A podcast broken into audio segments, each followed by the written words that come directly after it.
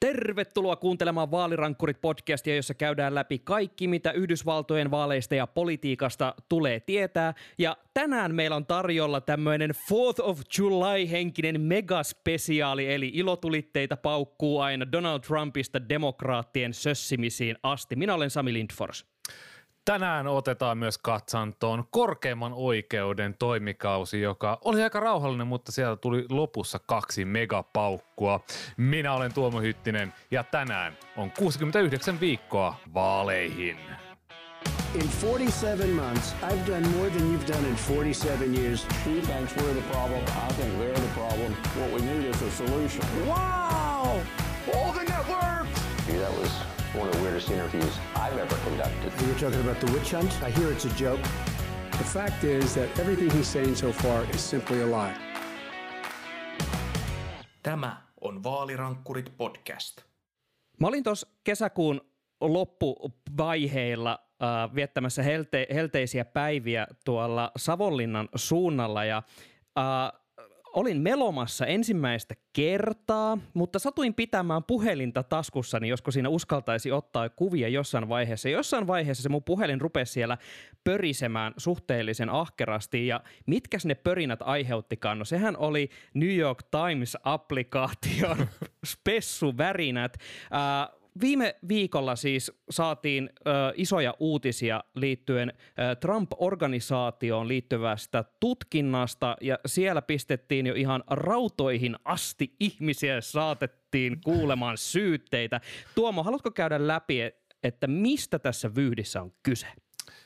Kyllä, eli viime viikon torstaina heinäkuun ensimmäisenä päivänä sieltä Trump-organisaation Chief Financial Officer, eli olisikohan nyt sitten talousjohtaja – Eli Trump, Trump on konsernin toimari ja sitten Allen Weisselberg-niminen heppu on siellä kakkosmies tai tämmöinen niin kuin merkittävässä asemassa kuitenkin koko konsernissa, niin hänet pidätettiin torstaina epäiltynä talousrikoksista.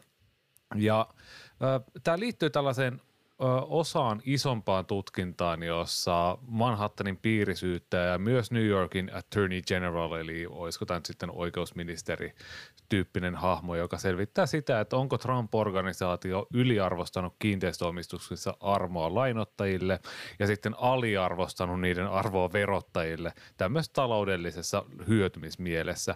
Ja tämä kaikki lähti semmoisen kolmisen vuotta sitten, kun Michael Cohen ö, paljasti, että hän on vähän tälleen fiksailu Trumpin rahoja ja maksellut pornotähtiä hiljaiseksi ja sieltä sitten Manhattanin piirisyyttäjä Cyrus Vance nappasi tämän hommiin ja rupesi sitten tota, tutkimaan asiaa ja sieltä on sitten syntynyt ensimmäiset syytteet, joita on kyllä odotettu todella, todella pitkään. Ja tämä osa tätä Trump-organisaation tutkintaa tosiaan selvisi, että Allen Weisselberg on asunut Trump organisaation maksamassa kämpässä, ajanut firman pikkin autoilla, lapset on käynyt koulua Trump-organisaation maksavana, kaikkea tämmöistä pientä pikkukivaa, jota ei ole kerrottu verottajalle. No niin. Mutta siis mun mielestä on Sami parasta, että miten Cyrus Vance päästän koko homman jäljille. Siis kun he menivät etsimään sieltä toimistosta kaikkea, kaikkea todisteita, hei me epäillään nyt tällaista näin, niin he löysivät tilikirjan, jonne Trump-organisaatio on siis kirjoittanut kaiken, että jumalauta, tällaisia on oikeasti maksettu ja sitten he vertasivat sitä vaan siihen, että mitä verottajalle on oikeasti ilmoitettu. Tämä vaikuttaa siis tosi, tosi ö, tavallaan niin kuin vakavalta asialta tai sillä, että, niin kuin, että tässä on niin kuin hyvät, hyvät perusteet sille, että Weisselberg on otettu kiinni. Tiedätkö Tuomo, mikä on Trump-organisaation paradoksi? Kerro Sami. Se, että he ovat niin tarkkoja, että se on tosi huolimatonta. Eli äärimmäisen hämmentävä se, että äh, tavallaan tosi huolimatonta, että oikeasti kirjataan ylös näin tarkasti kaikki asiat, jotka on ihan selkeitä, että et hei, että, nä, että jos joku ulkopuolinen näkee nämä, niin näistä voi oikeasti joutua hankaluuksiin. Että kannatteko laittaa ihan tällaista lappua suoraan, tiedätkö, siihen kaikkien nähtäville, että hei, mu- meillä on tämmöinen rötöysraha menossa tänne päin. Ja Weisselberg ei käsittääkseni ole ainut, joka näistä on niinku hyötynyt, mutta hän on ollut se tyyppi, jonka leima löytyy näistä jokaisesta ö, paperista, mitä on lyöty. Että on tavallaan ollut osa isompaa se Trump-organisaation kulttuuria. Mutta Weisselberg on ollut myös tosi, tosi iso hyötyjä tässä kaikessa asiassa ja saanut taloudellista hyötyä tavallaan siitä, että vaikka nämä on tämmöisiä pikkujuttuja periaatteessa, mutta on ollut niin laajamittaista ja niin pitkäkestoista, että nyt sitten Manhattanin piirisyyttäjä päätti, että lähdetään ottaa jäbää kiinni. Kyllä, ja Weisselberghan on ollut siis töissä Trump-organisaatiossa jo ennen Donald Trumpia, eli Donald Trumpin isän aikana tullut tota firmaan töihin ja äh, pyöritellyt näitä äh, talouskuvioita ja ilmeisesti jatkanut tällaisella tavalla suhteellisen pitkään. Ja se, mikä tässä on myös mielenkiintoista, on, on se, että ää, kun julkistettiin tämä syyteluettelo, jota siellä on siis 15 kohtaa ja sitten on annettu vähän raporttia siitä, että mitä tässä vaiheessa on tehty. Ja sitten sieltä paljastui myös mielenkiintoinen hahmo nimeltä Unindicted Co-Conspirator Number One, eli äh, ilman syytteitä jäänyt salaliittokumppani numero yksi. Hienoa, että tässä tarvitaan järjestysnumeroita muuten myös. kyllä, kyllä. Ja tämähän niin herätti heti hilpeyttä ihan sun Twitteriä myöten, että kuka mahtaa olla tämä mysteerihenkilö. Saadaanko individual number oneille, oneille lisää titteleitä, jonka siis äh, oli, ajateltiin olevan Donald Trump, mutta tässä kohtaa se ei välttämättä ole ihan näin suora viiva. Ei todellakaan, ja uh, Individual Onehan oli Donald Trumpin pseudonyymi tässä Michael Cohen tutkinnassa, koska hän oli silloin presidentti ja häntä oikein kehdattu nimetä, niin hän oli sitten salanimellä Individual One. Mutta uh, Alan Weisselbergin tapauksen Unindicted Conspirator Number One, hän oli joku controller-tyyppinen kaveri, eikö näin ollut Sami? Joku tämmöinen finanssiheppu sieltä Weisselbergin alapuolelta. Kyllä. Mikäli on CNN lähteitä uskominen, niin äh, tämä on todennäköisesti mies nimeltä Jeffrey McConney, joka on myös tämmöinen Trump-organisaation vanha iso kiho ja ilmeisesti jonkin sortin äh, talousjohtaja hänkin. Eli hän on äh, ilmeisesti ollut pyörittämässä aika pitkälti juurikin näitä dokumentteja ja äh, papereita, jo, joiden, joissa sitten on ilmeisesti tapahtunut yhtä sun toista numeroiden viilaamista. Ja heti mun täytyy sanoa, kun äh, luin tota CNNn juttua, jossa äh, nimetön lähde tosiaan äh, arveli, arveli CNNlle, että tota, tästä McConista on kyse, niin McConney on käynyt ihan kesäkuun alussa todistamassa tälle äh, Manhattanin piirisyyttäjän nimeämälle Grand Jurylle tosi pitkästi, ja kukaan ei toistaiseksi tiedä tarkalleen, että mitä. Mutta mä mietin, että kun me seurattiin Tytti Yliviikarin äh, kommentointia täällä koto-Suomessa, ja kun nyt kävi ilmi, että Jeffrey McConnell on tämmöinen äh, kirjallisuuden ystävä ja papereiden ystävä, niin minkälaista kansiota tai kirjaa hän on pitänyt sylissään, kun hän on matkustanut antamaan lausuntoa tuolle Grand Jurylle? Mä toivon vaan, että se on tämä Bernsteinin, tämä kaikki presidentin miehet. Se olisi jotenkin niin osuvaa tässä välissä. Klassikkokirjallisuutta. Klassikkokirjallisuutta messissä. Donald Trumpia siis ei tässä tapauksessa syytetty, mutta hänet on aika vahvasti vedetty mukaan. Siellä todisteissa mainitaan, että hän on Weisselbergin kanssa ollut mukana myöntämässä näitä varoja, mutta häntä ei ole siis vielä syytetty mistään. Siellä on todisteita sekeistä, missä hän on tämmöisen lukukausmaksun kuitannut sieltä firman tililtä Weisselbergin, oliko lapsen lapselle muistaakseni vai jopa lapselle. En ole ihan varma, että kummalle oli. Ja parasta oli, että tässä tota, MSNBCllä on tämmöinen video, jossa Donald Trumpin poika Trump Jr. oikein otti ja kehui, että he sanoivat, että hei, kyllä todellakin näin on käynyt. Että mun isä on niin hyvä tyyppi, että hän, hän kirjoitteli näitä tsekkejä ihan vaan puhtaasta sydämensä lämmöstä. Ö, Sami, tässä on totta kai amerikkalaisista TV-sarjoista ja elokuvista tuttu kuvio. Otetaan tämmöinen organisaation kakkosjäbätä, joka on vähän siinä alemmalla portaalla, laitetaan syytteet ja yritetään painostaa häntä, että se korkein johto saataisiin kiinni ja kaikki mediassa on silleen, että Trumpia ei vielä syytetä. Että siellä varmaan on pakko jotain olla, mutta vielä ei sitä syytä, kunnes Weiselberg ehkä flippaa. Flippaako? No se on tässä juurikin mielenkiintoista. Siis äh, tässähän täytyy just äh, muistaa pari kohtaa. Se, että äh, Vance on äh, kertonut, että tutkintahan siis edelleen jatkuu, eli tämä ei ikään kuin ole vielä tässä, tätä on ikään kuin tämmöinen välietappi tässä isommassa tutkinnassa. Donald Trump on Trump-organisaatio. Siis koko presidenttiytensä ajan, niin hänellä oli koko aika tiukat otteet tästä oman organisaationsa toiminnasta. Ja äh, vaikka Michael Cohen on ehkä lähteenä sellainen äh, sanotaanko isojen suolaannosten mies, niin äh, hän kuitenkin nimesi silloin äh, pari vuotta sitten äh, sekä Weisselbergin että Trumpin äh, esimerkiksi näissä yhteydessä, kun Stormy Danielsin rahoja napattiin organisaatiolta ja maksettiin tosiaan sitten äh, hiljaiseksi ja muuta. Eli tässä on tämmöinen tietynlainen kolmen kopla jotenkin hyvin vahvasti ja mielenkiinnolla niin odotan, että mihin tämä menee. Ja mun teoria tässä on nyt se, äh, Tämän koko koplan heikoin lenkki on Donald Trump, koska voimme muistaa, että kun Donald Trumpin ympäriltä ihmisiä on saanut syytteitä ja tuomioita tässä parin vuoden aikana aika runsaastikin, niin Donald Trump on kyllä aika surutta työntänyt sitten julkisuudessa näitä ihmisiä bussin alle. Toki emme tiedä, että mitä kulisseissa tapahtuu, mutta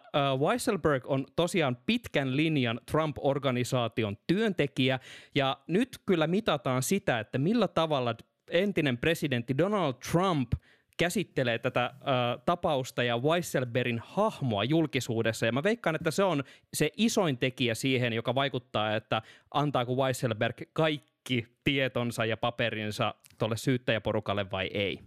Uh, jos mä nyt laitan tästä Matlock-hatun päähän ja rupean miettimään, että mitä, mitä tässä voisi mahdollisesti... hieno tan suit. nimenomaan, mitä voisi Trumpille käydä, niin totta kai se, että flippaako Weisselberg, se tuntuu jotenkin todella, todella epätodennäköiseltä, koska niin kuin Sami sä sanoit, että hän, on, hän tuli alun perin silloin Fred Trumpin organisaatioon töihin ja ollut siellä koko ikänsä ja hän on, hänet on marinoitu siinä koko organisaatiokulttuurissa, että et Trumpin koko organisaatio on ollut vähän niin kuin Trumpin valkoinen talo tai äh, tämä The Apprentice – TV-ohjelmaa, että siellä pyöräovet on käynyt, mutta Weisselberg on pysynyt siellä monta kymmentä vuotta, että hänen lojaaliutensa on todella suuri, että on tosi vaikea uskoa, että hän sieltä flippaisi, vaikka olisi tulisi se 10-15 vuotta kakkuun. Sitten toinen, mikä on, niin Yhdysvalloissahan oikeusjärjestelmässä on tämmöinen beyond reasonable doubt, eli ei saa jäädä sellaista varten otettavaa epäilyä siitä, että Donald Trump olisikin syytön. Ja Trumphan on tunnettu siitä, että hän ei jätä mitään tämmöisiä kirjallisia todisteita, hän ei tykkää kirjoittaa mitään ylös, hän ei tykkää käyttää kännyköitä, hän ei tykkää käyttää tietokoneita, mikään mistä taas jälkiä. Ja nyt kun mä kuvailen tätä, niin oho, kuulostaapa mafia pomolta. Ja heillä taitaa olla tämmöinen lakimieskin, joka on sitä kuuluisaa viittä perhettä että ollut aikanaan puolustamassa siellä. Mutta siis tota, mä en ihan heti, Sami, odota, että me nähdään Donald Trumpin käsiraudoissa kävelemässä tuonne oikeustalolle. Sitä tuskin ihan heti nähdään, mutta pakko kysyä tästä teflonpannusta sen verran vielä, että jääkö tästä jotain poliittista tahraa juurikin tähän, tähän pannulle? Voiko tämä koko kuvio missään muodossa vaikuttaa siihen, mitä Trump on kaavailut, eli 2024 elections, täältä tullaan. tai no toki katsotaan nyt elokuu ensin, kun silloin herra on kovasti vielä marssimassa takaisin valkoisen talo. Mutta siis oikeasti, voiko tästä jäädä jotain semmoisia poliittisia seurauksia, jotka vaikuttaisi Trumpin uskottavuuteen republikaanileirissä? Ei. Jos se jotain tekee, niin se vaan vahvistaa niitä. Öö, on insidereita, jotka on sanonut, että Trump on suht riemuissaan tästä, vaikka hän vähän pelkääkin tätä tutkintaa, että mitä, mitä kaikkea sieltä tulee, mutta poliittisesti hän pitää sitä, hän on sitä mieltä, että nyt tämä on demokraattien ajama tämmöinen ajojahti ja ihmiset villiintyvät ja ovat sitä mieltä, että ei, ei, ei, ei Donaldia saa tällä tavalla lähteä jahtaamaan. Et kyllä mä uskon, että se Teflon Don tästä tulee ja hän sanoi, että tuon tutkinnan julkistamisen jälkeen, että tota, hän on muuten tehnyt päätöksen vuoden 2024 koskien, mutta ei kerro sitä vielä. Eli seuraavaa kautta Sami odotellessa, nähdäänkö se jo syksyllä vai tuleeko se vasta ensi vuonna? Voi pojat, että sitä saadaan taas jännittää. Vaalirankkurit podcastia kuunnelleet ö, ovat varmasti seuranneet meidän kanssamme ö, myös korkeimman oikeuden kuvioita, sillä siellä on tosiaan tässä ö, ihan vuoden sisään sattunut ja tapahtunut paljon ja on ollut paljon erilaisia mielenkiintoisia keissejä, joita on odotettu ja ö, vähän tässä jännitettyä, että muuttaako korkein oikeus jotenkin merkittävällä tavalla koko Yhdysvaltojen poliittista maisemaa ja koko yhteiskuntaa.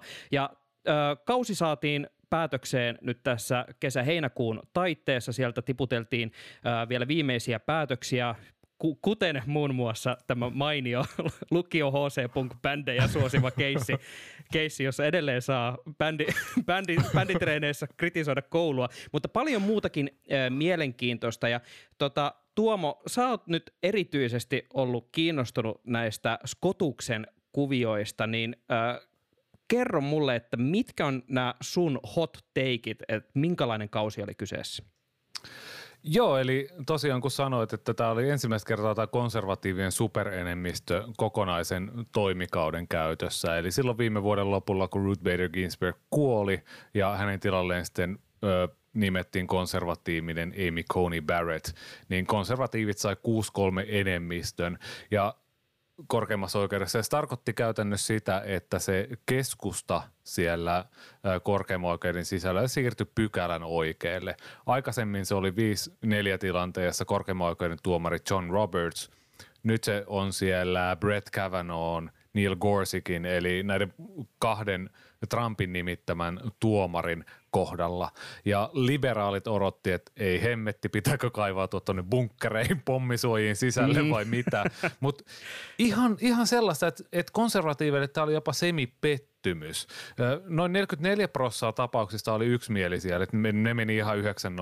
Se noudattaa ke- semmoista 10 vuoden keskiarvoa. Se on enemmän kuin mitä se oli silloin Ginsburgin aikana, tämä yksimielisyysjako. Noin viidesosa tapauksista – Eli tyyliin kaikki ne, mitä siis media nostaa esiin ja mitkä on kaikista seksikkäimpiä ja mielenkiintoisempia ja saa sen, sen mielikuvan, että ei hitto, että siellä konservatiivit vaan mättää menemään. Noin viidesosa tapauksista meni sillä konservatiivi-liberaalia eli joko 6-3 tai 5-4 ja sekin on aika keskiarvo. Ja jos joku miettii, että no 44 ja 20, miten loput oli, ne on olisi semmoisia outoja yhdistelmiä, missä jotkut oikeistolainen Clarence Thomas ja vasemmisto, vasemmalla oleva liberaalituomari Elina Kagan esimerkiksi oli samalla viivalla, mutta sitten joku John Roberts taas oli heitä vastaan, että niin kuin tämmöisiä ihan outoja yhdistelmiä. Mutta tiivistyksenä ei tosiaan tullut sellaista rynnistystä oikealle, kun liberaalileirissä pelättiin tai sitä, että konservatiivipiireissä toivottiin. Tämä on mielenkiintoista siltä kantilta, että äh, juurikin kun äh, Amy Coney Barrett sinne nimitettiin, niin pelättiin, että hänestä tulee tämmöinen Kavanaugh äh, aisapari ja hän tekee tämmöisen Handmaid's Tale todellisuuden tuonne Yhdysvaltoihin. Äh, mutta ilmeisesti äh, nämä analyysit, joissa kuitenkin kerrottiin, että he ovat kuitenkin tämmöisiä äh, todella die-hard äh, perustuslain tukijoita ja niin käsittelevät lakia todella ammattimaisesti, että se on tällä hetkellä pitänyt. Mutta äh, yksi iso vääntö Yhdysvalloissa on käynnissä edelleen, ja äh, ihan tämän vuoden puolella jaksossa ollaan käsitelty paljon vaalilakeja. Ja muusta tuntuu, että tällä sektorilla ehkä me nähdään hieman enemmän sellais, sitä sellaista sen pelon toteutumista, mitä niin ollaan ajateltu, että lähteekö tämä konservatiiviporukka ajamaan laajemmin äänestämisen vaikeuttamista, mitä on käynnissä esi- eri osavaltioissa. Ja ilmeisesti tämä korkein oikeus on pikkasen nyt kallistunut äh, tukemaan juurikin näitä hankkeita. Kyllä, eli, eli kun on puhuttu, puhun just äsken siitä, että isossa kuvassa kun kautaan koko toimikautta ja puhutaan prosenteista ja osuuksista ja näin päin pois, niin ei näytä siltä, että juuri mikään olisi muuttunut. Mutta just tässä toimikauden lopulla tuli kaksi sellaista isoa esimerkkiä, jossa näkyy, että hei, kyllä, kyllä se konservatiivien superenemmistö siellä on.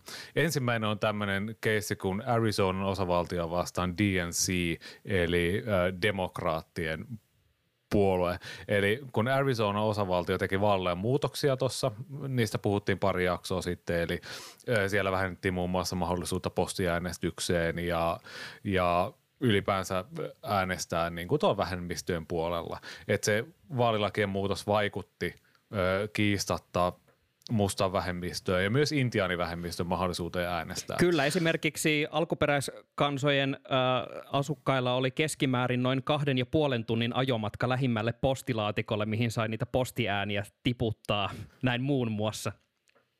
Nimenomaan. Ja sitten kun tämä demokraatit vei tämän tapauksen korkeimpaan oikeuteen, niin korkein oikeus yllätys yllätys äänin 6-3 perusteli, että hei, koska vaan noin kahden prosentin äänestäjäkunnan äänestysmahdollisuudet heikkenee, niin ei tämä rajoitus ole perustuslain vastasta. Että 98 prosenttia siellä kuitenkin saa äänestää ihan hyvin terveisin korkein oikeus. Jaha, ja sitten kun mietitään, että kuinka pienellä äänimäärällä Biden voitti Arizonassa, oliko se nyt 10 000 ääntä vai jotain tällaista kuitenkin prosentin kymmenyksiä, niin voidaan kysyä, että onko nyt kyse sitten kuitenkaan ihan pienistä marginaaleista vai mitä.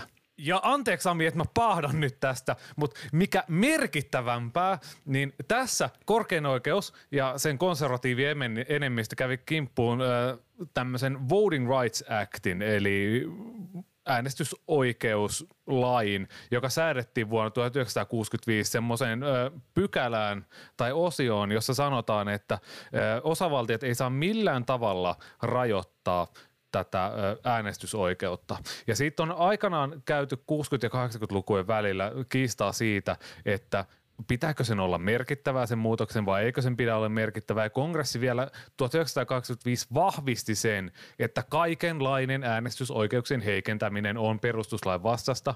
Ja nyt korkein oikeus, joka on täynnä sitä jengiä, siis 6-3 enemmistöllä sitä konservatiivijengiä, joka on silleen, että me uskomme tähän, miten laki on kirjoitettu 1776, niin nyt ne katsoo sitä lakia silleen, että ei, ei, ei, ei, ei näin.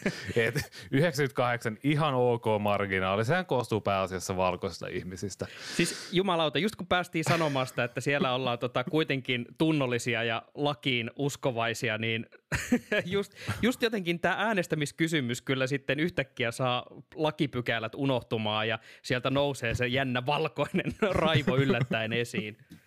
Ja parastahan on, että ainakin niissä podcasteissa, mitä mä oon tästä aiheesta kuunnellut, niin kaikki demokraatit on arvellut, että jep, näin voi käydä. Et, siellä oltiin vähän sitä mieltä, että nämä ei ole kaikista rajuimpia. Nämä niin rajoja kuin esimerkiksi Texasissa on ollut äänestyslain muutokset tai Georgiassa on ollut äänestyslain muutokset.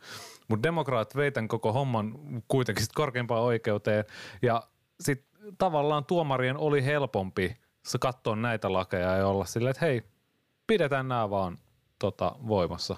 Ja sitä kautta on sitten luotu mahdollisuus siihen, että jatkossakin tämmöistä republikaanienemmistöistä osavaltiot pystyy heikentämään vaalilakeja paljon radikaalimmin kuin se ennakkotapaus on nyt jo luotu. Jotenkin tämmöiset kaikki äänestämiseen ja vaaleihin liittyvät saa sitten aina sen republikaanin sisimmissä, sen konservatiivisimman sellaisen kaivautumaan esiin. Mainitsit, että oli tosiaan kaksi isoa pommia, joka tiputettiin. Tässä oli tosiaan tämä ensimmäinen, ja josta nyt niin käydään iso keskustelu siitä, että minkälainen ripple down effect, eli minkälainen, miten tämä tavalla lähtee leviämään sitten nimenomaan siihen paikalliseen lainsäädäntöön tämän Skotuksen päätöksen myötä. Ja toinen ilmeisesti on päätös tehtiin myös, millä voi olla vaikutuksia siihen, että millä tavalla pääsemme lopulta tutkailemaan sitä, että millä tavalla ehdokkaita rahoitetaan. Kyllä, tämmöinen Americans Prosperity Foundation vastaan Kalifornian osavaltio. Tässä oli kyse siitä, että saako tämmöinen, mun käsittääkseni jonkinlainen kristillinen yhdistys tai jonkinlainen tämmöinen aatteellinen porukka, että saako he piiloittaa lahjoittajansa. Siellä oli muistaakseni Koch Foundationista tai muita tämmöisiä rikkaita konservatiivityyppejä, jotka oli silleen, että hei, että jos Kalifornia saa tietää tai että et, ketä on lahjoittanut tälle yhdistykselle ja he päättää julkistaa sen, niin silloin heitä aletaan vainota, koska ilmeisesti Kaliforniassa ihmiset ei vaan voi pitää heinähankoja ja talikkoja siellä kurissa, jos, jos näkevät konservatiiveja jossain. Mutta siis tämä keissi nyt ei tavallaan ole siinä periaatteessa mikään ihmeellinen, mutta se päätös lyötiin sellaiseen muotoon, joka voi tosiaan vaikuttaa siihen, että miten vaalirahoituksesta miten siihen päästään käsiksi? Päästäänkö tutkailemaan sitä, että tämmöisiä aatteellisia yhdistyksiä, että ketkä siellä rahoittaa taustalla? Korkein oikeus on ollut vuosikymmeniä avoimuuden kannalla.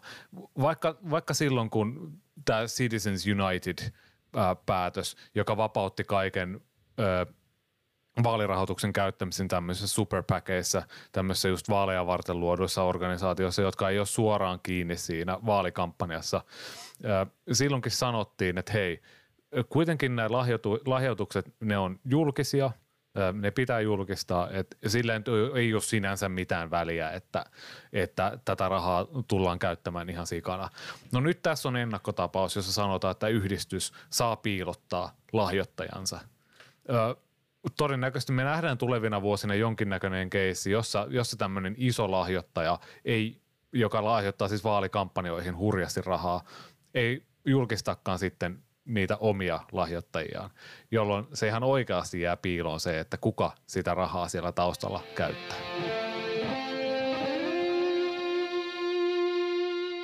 Ja onhan meillä vielä takataskussamme lisää aiheita käsiteltäväksi, sillä vaalit ne ei lopu, koska New Yorkissa... Äänten laskenta ei loppu. Se ei lopu ikinä. Musta tuntuu, että varmaan suurin osa tästä meidän podcastin olemassaolosta tulee olemaan sellaista, että me seurataan jotain äänten laskua. Edelleen nimittäin New Yorkissa pormestarivaalien ääntä, ääniä laske, lasketaan. Huom koska... Sami, esivaalien vasta varsinaista on vielä edessä. No, ky- no, no kyllä, kyllä, kyllä. Näin, näinhän se on, että vasta marraskuussa äänestetään varsinaisesti, mutta äh, pureudutaan, pureudutaan siihen, miksi juuri nämä vaalit on ne vaalit, joita kannattaa siihen liittyen seurata. Äh, äh, tosiaan kesäkuussa alettiin äänestää New Yorkissa uudesta pormestarista, ja demok- koska se on todennäköisesti demokraatti, niin demokraattien esivaalit on se, mitä sitten seurataan. Ja demokraatithan halusi sitten tämmöisen mahtavan systeemin, jolla parannetaan äh, ihmisten mahdollisuutta oikeasti äänestää niin kuin haluavat ja parantaa demokratiaa ja paljon suuria ajatuksia ja toiveita siitä, mitä demokratia voisi olla, eli ottaa käyttöön siirtoäänijärjestelmä. Ja tämähän on sitten mennyt demokraateille, sanotaanko tyypillisesti vai mitä, miten kuvailisit Tuomo? Meillä lukee alaotsikossa esivaalit, eli miksi demokraatit eivät osaa tehdä mitään oikein.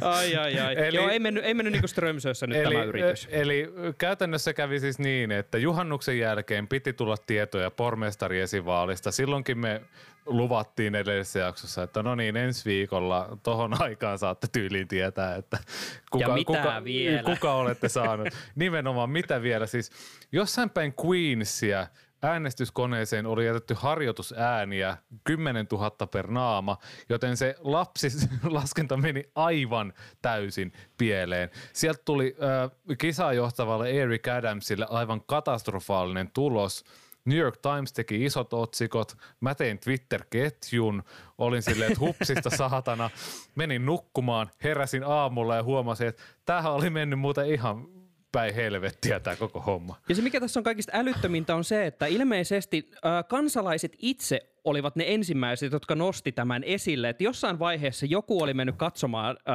tätä laskentaprosessia, oli alkanut huomata, että nämä luvut ei täsmää.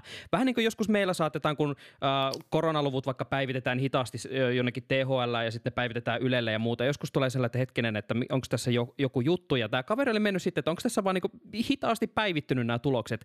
Ja ei ollut. Nämä oli reaaliaikaiset tulokset ja hän tajusi, että eihän nämä lukemat täsmää. Täällä on joku 135 000 ääntä suurin piirtein, jotka ei niinku ole jotenkin mist, mistään selitettävissä, kunnes kävi ilmi, että kyllä näitä Tuomo mainitsemia hupsista ääniä, hupsista saatana ääniä oli kyllä aika reippaasti 135 000 ja niitä ruvettiin sitten säätämään ja edelleen äh, sitten siitä yritettiin saada jollain tavalla otetta tästä koko prosessista ja ei se ilmeisesti ole sen jälkeenkään lähtenyt mitenkään ihan hirveän hyvin rullaamaan. Ja jos mennään tuonne memory laneille, niin tässähän viitataan vuoden 2020 Iowan esivaaleihin, demokraattien esivaaleihin, jossa niin mä en ole ihan varma, että niitä ääniä ei ole varmaan vieläkään saanut laskettua. Me ei vieläkään tiedä, että kuka sen Iowan voitti. Mutta tota, good times. demokraateilla on, on aika huono rekordi näiden esivaalien kanssa. Itse asiassa on niin huono rekordi, että ilmeisesti Ohio'n senaattori esivaalissa republikaanit on ottanut nykin epäonnistumisen vaaliaseeksi. Et koska demokraatit ei osaa tehdä näitä esivaaleja oikein, niin eihän koko osavaltion lainsäädäntöä voi antaa heidän käsiinsä. Ja siis Mä en ole ihan hirveästi eri mieltä tästä asiasta. Tämä on kyllä ihan totta. Mulla jälleen tulee tuoma semmoinen asia mieleen, että ootko ajatellut, että miten tuntuu, että republikaanit ja demokraatit oikeastaan pelaakin samaan maaliin? Republikaanit yrittää hankaloittaa vaaleja sillä, että he rajoittaa äänestämistä ja demokraatit taas hankaloittaa vaaleja sillä, että he yrittää nimenomaan monimutkaista näitä vaaleja siihen pisteeseen, että niistä ei tule mitään. Ja lopputulos on koko ajan se sama, että kukaan ei ota selvää, että miten demokratia on tarkoitus toimia, kun ne annat äänen, niin sulle mitään hajua, mitä sille tapahtuu. No, nyt lopputulos on kuitenkin se, että pormestarikampanjoiden joukot vahtii siellä silmäkovana lautakunnissa, että niitä äänestys, äänestys tapahtuu oikein ihan kun tulee joku banaanitasavalta mieleen siitä, että, että siellä on jokaisella vaalikampanjalla omat tyypit katsomassa, että miten neitä ääniä lasketaan.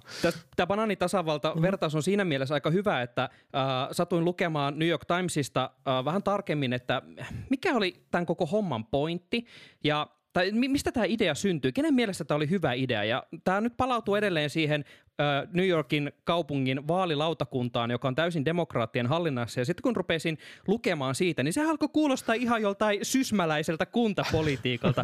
ihan helvetisti kaikkea nepotismijuttuja ja muutenkin sellaista ö, syytteitä epätehokkuudesta ja epäselvyyksistä. Jotenkin hirveä suhmurointi päällä, mutta sitten kuitenkin keksitään tämmöinen idea, että hei, että koska olemme demokraatteja me haluamme parantaa tätä meidän maamme demokraattista tilaa, niin kehitetään tämä mekanismi, joka sitten menee taas aivan reisille koska kukaan ei ole kyennyt suunnittelemaan sitä mekanismia niin, että se toimisi.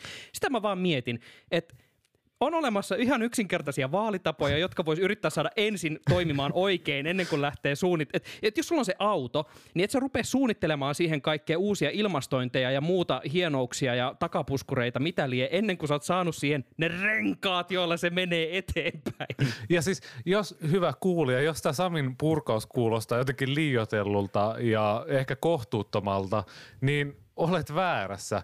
Siis kertokaa mulle se, että mikä juttu on se, että pormestari esivaalissa on varsinaisen vaalipäivän ääniä laskematta, niin ruvetaan jo laskemaan niitä siirtovaaliääniä. Kun senhän pitäisi mennä niin, että ensin katsotaan se ensimmäinen kierros, eli se vaalipäivä, että kuka on saanut eniten, ja sitten alkaa ja se pudotuspeli. vaikka joku voittamaan. Nimenomaan. niin ei ihme, ettei siellä oikeasti kukaan ymmärrä mistään mitään. Ai, ai, kun to... katsoo jotain tyyppejä, jotka oikeasti elää ja hengittää vaaleja Twitterissä, joku Dave Wasserman esimerkiksi. Että kun hänkin on silleen, miksiköhän näin tehdään, niin kun kaikki ovat silleen, no enpä tiedä oikein. Niin onko nyt ihme, että usko demokratia on koetuksella tossa maassa? Ei herran jumala.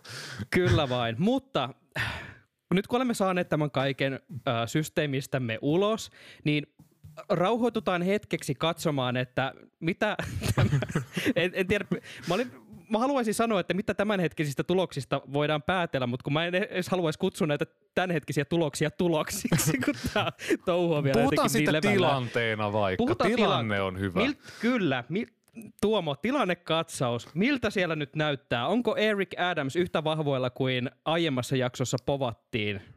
Ei ole yhtä vahvoilla, mutta hän johtaa kuitenkin. Catherine Garcia ja Maya Wiley on rintarinnan siinä kakkosena. Mä en ole ihan varma, että Garcia on vissiin mennyt ohi ja hän on suosikki niin kuin tulevien äänten perusteella, että, että on ainakin kakkonen.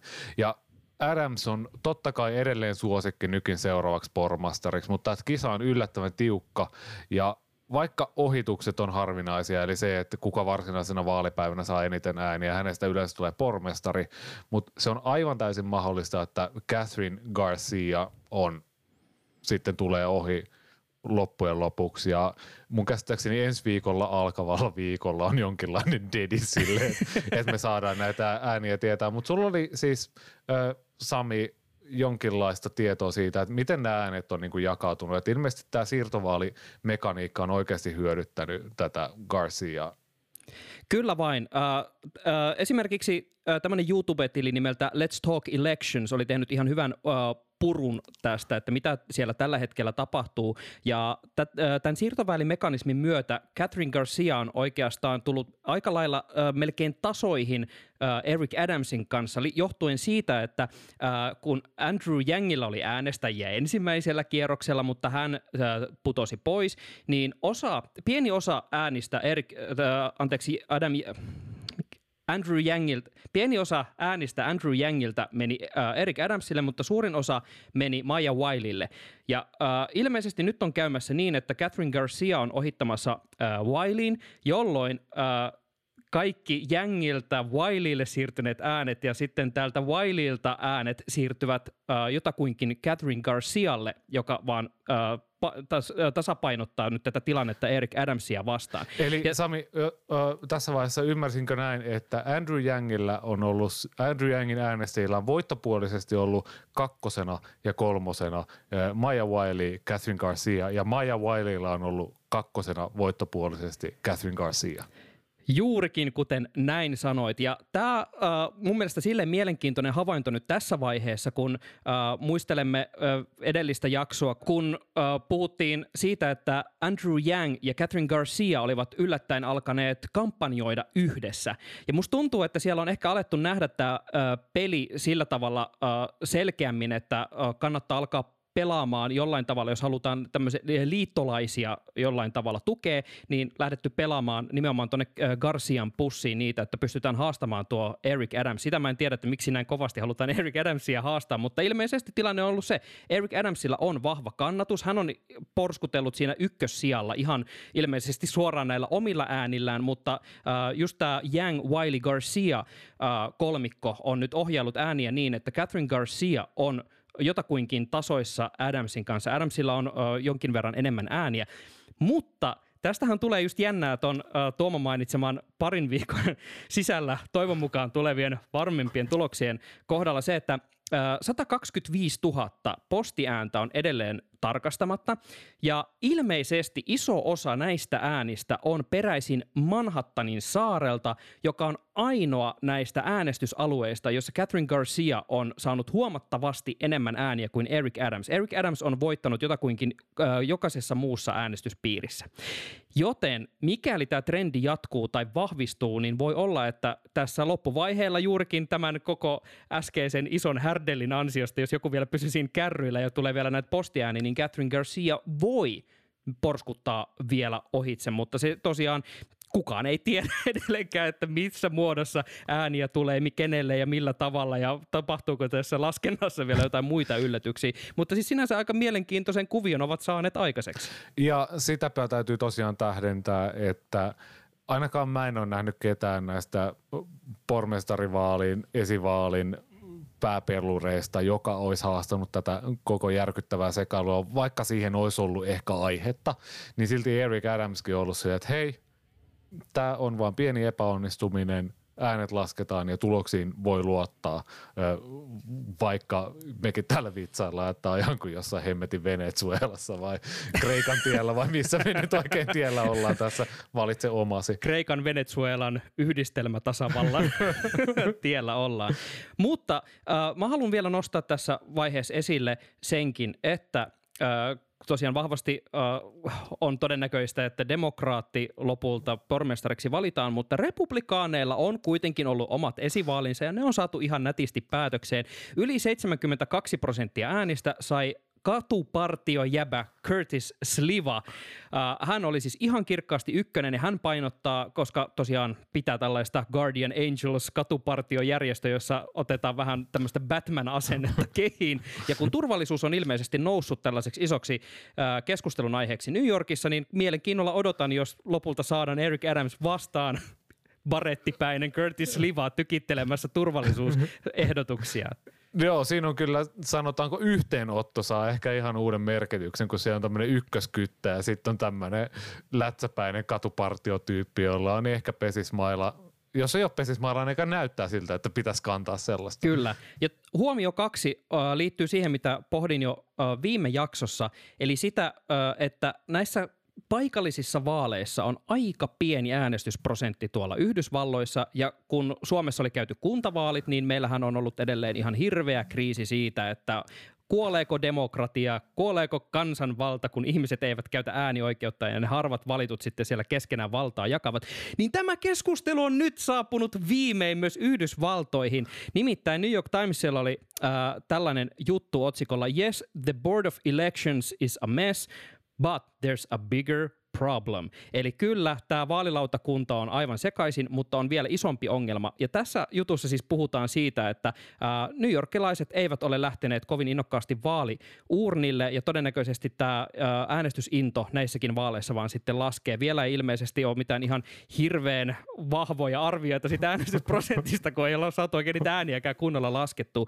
Mutta täällä ää, on siis nostettu aika tutun kuuloiset pohdinnat esiin. Siellä esimerkiksi Tuftsin yliopiston politiikan tutkija Ethan Hirsch on kommentoinut, että ihmiset on kyllä kiinnostuneita näistä valta, tästä valtakunnan politiikasta, mutta eivät ymmärrä, että miten valta virtaa heidän omassa yhteisössä, jossa päätetään muun muassa asumispolitiikasta, ja tämä on vaarallista. Tähän Sami selittää sen, että miten se yksi jäbä on huomannut siellä, että et nyt on jotain vikaa tässä ääntenlaskennassa, että eihän näin paljon ihmisiä vaan voi äänestää näissä vaaleissa. Tässä on pakko olla jotain vikaa.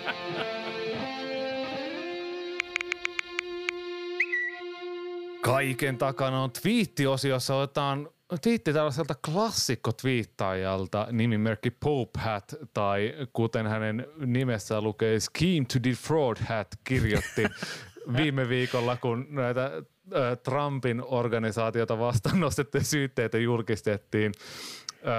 Tuli siis tämä tieto tästä tilikirjasta, että on pitänyt kirjaa siitä, että mitä, mi, mitä on, miten on veroja kierretty. Anteeksi, mulla on hirveän vaikea sanoa, että nauraamatta.